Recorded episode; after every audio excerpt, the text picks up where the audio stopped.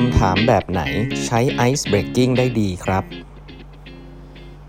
สวัสดีครับ ท่านผู้ฟังทุกท่านยินดีต้อนรับเข้าสู่แบบบรรทัดครึ่งพอดแคสต์สาระดีๆสำหรับคนทำงานที่ไม่ค่อยมีเวลาเช่นคุณนะครับ อยู่กับผม ต้องกวีวุฒิเจ้าของเพจแบบบรรทัดครึ่งนะฮะวันนี้เป็น EP 1629 แล้วนะครับ ที่เรามาพูดคุยกันนะครับวันนี้ขออนุญาตเล่าต่อถึงหนังสือ Magic Words นะฮะ What to Say to Get Your Way นะครับโจนาเบอร์เกอร์นะครับ อาจารย์ที่วอร์ตันนะครับตอนก่อนหน้านี้ก็เล่าไปถึงเรื่องของการที่เราพูด labeling นะครับหรือการตั้งคำถามที่จะทำให้คุณทำให้คนฟังเขารู้สึกว่าคุณเป็นคนฉลาดอะไรเงี้ยนะครับก็ลองไปฟังย้อนหลังกันได้นะครับ ครั้งนี้จะเล่าสิ่งที่เป็น basic basic นะแต่ผมคิดว่าคนส่วนใหญ่นะจริงรวมถึงผมเองด้วยนะก็ไม่ค่อยถนัดเท่าไหร่นะครับ ก็คือว่า เวลาเราเจอคนแปลกหน้าอย่างเงี้ยอาจจะเป็นในงานสังคมงานสังสรรค์ธุรกิจหรืออะไรอย่างเงี้ยครับรู้จักคนใหม่ๆเนี่ยทำความรู้จักกับคนเนี่ยทำยังไงนะครับผมต้องบอกอย่างก่อนว่าหลักการของการทำความรู้จักกับคนที่ที่ดีนะครับในเชิงทฤษฎีเนี่ยก็คือว่า เราจะต้องค่อยๆรู้จักกันมากทีละนิดทีละนิดนะการรู้จักกันเนี่ยก็คือการการฟังคนอื่นนะการทำความสนใจในเรื่องของคนอื่นทำให้คนอื่นเขารู้สึกว่าเขาอยากเล่าเรื่องของตัวเอง ในขณะเดียวกันเราก็เล่าเรื่องของตัวเองบ้างนะครับ อ่าเป็นอย่างเงี้ยไปเรื่อยสลับกันไปสลับกันมาเนี่ยแล้วมันลงลึกมากขึ้นเรื่อยๆ จนเราถึงจุดที่แบบเฮ้ยเล่าในเรื่องที่เรามากที่สุดก็คือไว้ใจกันมากว่าเล่าในเรื่องที่เราไม่เคยเล่าให้คนอื่นฟัง ซึ่งสิ่งนี้มันจะไม่เกิดขึ้นถ้าคุณไม่ไม่เล่าเรื่องเล็กๆน้อยๆกันฟังก่อน มันไม่มีนะครับว่าอยู่ดีแบบแปลกหน้ามาปุ๊บเราเล่าเรื่องครอบครัวให้ฟังอะไรเงี้ยมันไม่ค่อยมีนะครับส่วนใหญ่แล้ว มันจะเกิดการพูดคุยกันที่เหมือนคล้ายๆเจาะแบบหน้าดินอะค่อยๆปาดหน้าดินออกทีละนิดทีละนิดทีละนิดจนกระทั่งถึงจุดที่มันลึกที่สุดนะครับ นั่นแหละฮะ แล้วถามว่า skill ในการค่อยๆเจาะลงไปเนี่ย มันคือ skill อะไร มันก็คือ skill การตั้งคำถามนะครับ เพื่อที่ทำให้เรารู้จักคนคนนี้ในเชิงกว้าง แล้วก็ลงลึกไปเรื่อยๆนะครับ ทีนี้คำถามอะไรบ้างล่ะ ทีเนี้ยว่า เออ เราจะตั้งคำถามยังไง ที่ทำให้เรารู้จักกันมากขึ้นในเรื่องของกว้างๆก่อนนะครับ แล้วทำให้เราได้รู้จักกันมากขึ้นแล้วค่อยลงไปเรื่องแคบนะอะ ทีนี้ก็หนังสือนี้ก็มีเซตของคำถามนะที่เขามาเล่าให้ฟังนะครับ ว่า ข้อหนึ่งนะฮะข้อหนึ่งนะครับตัวอย่างเช่นนะถ้าให้เลือกตัวเลือกใครก็ได้ในโลกใบนี้คุณอยากจะให้ใครเป็นแขกสำหรับอาหารเย็นของคุณนะ Who will be your dinner guest อ่าอันนี้ก็ใคร ๆก็จะตอบได้นะก็จะทำให้รู้สึกว่าโอ้คนคนนี้เป็นคนยังไงนะเออถ้าคุณจะกินข้าวใครได้สักคนเนี่ยข้าวเย็นเนี่ยคุณอยากกินกับใครก็ได้อ่าอย่างนี้เป็นตัวนี้คำถามง่ายๆครับคุณอยาก มัสหรือเปล่า ในเรื่องไหนบ้างนะครับ หรือว่า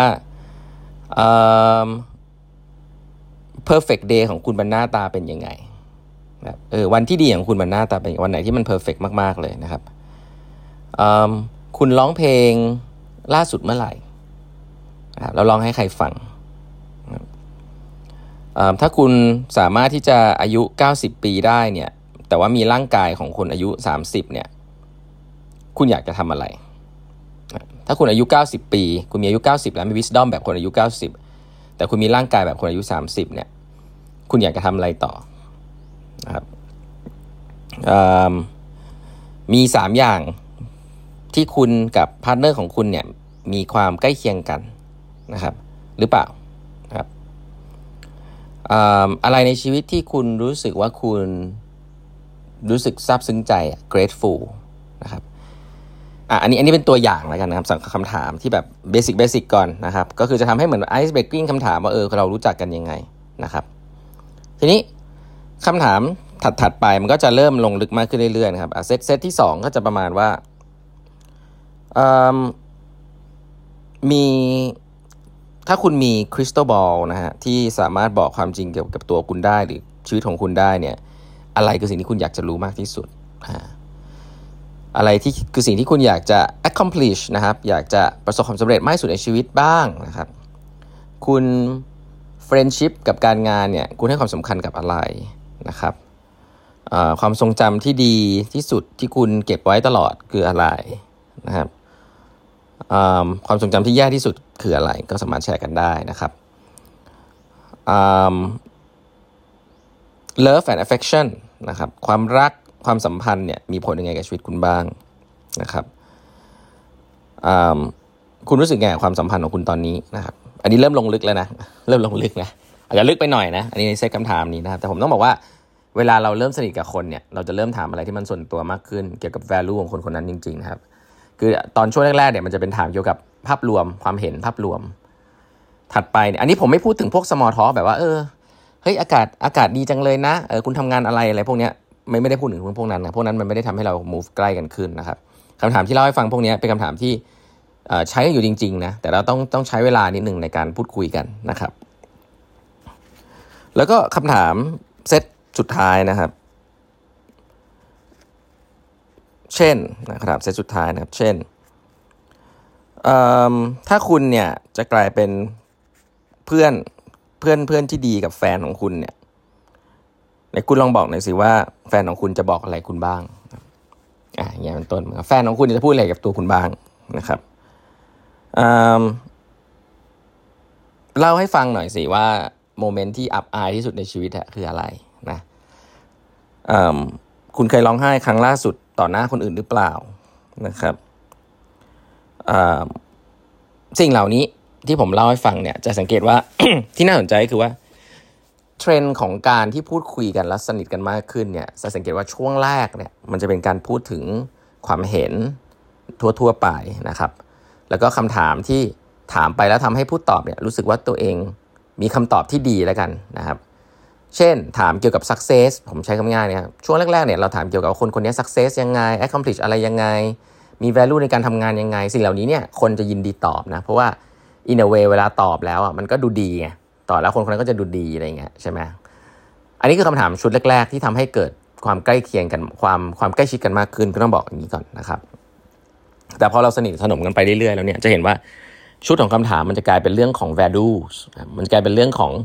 failure เป็นเรื่องของความอับอาย เป็นเรื่องของถ้าเป็นภาษาอังกฤษเนี่ยผมเรียกว่า vulnerability นะเป็นเรื่องของความอ่อนไหวนะครับ ซึ่งทุกๆคนมีนะแต่ว่าเก็บซ่อนไว้อยู่ข้างใน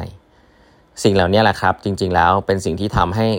คนสองคนเนี่ยมีความเชื่อใจซึ่งกันและกัน แล้วก็สนิทสนมกันนะครับ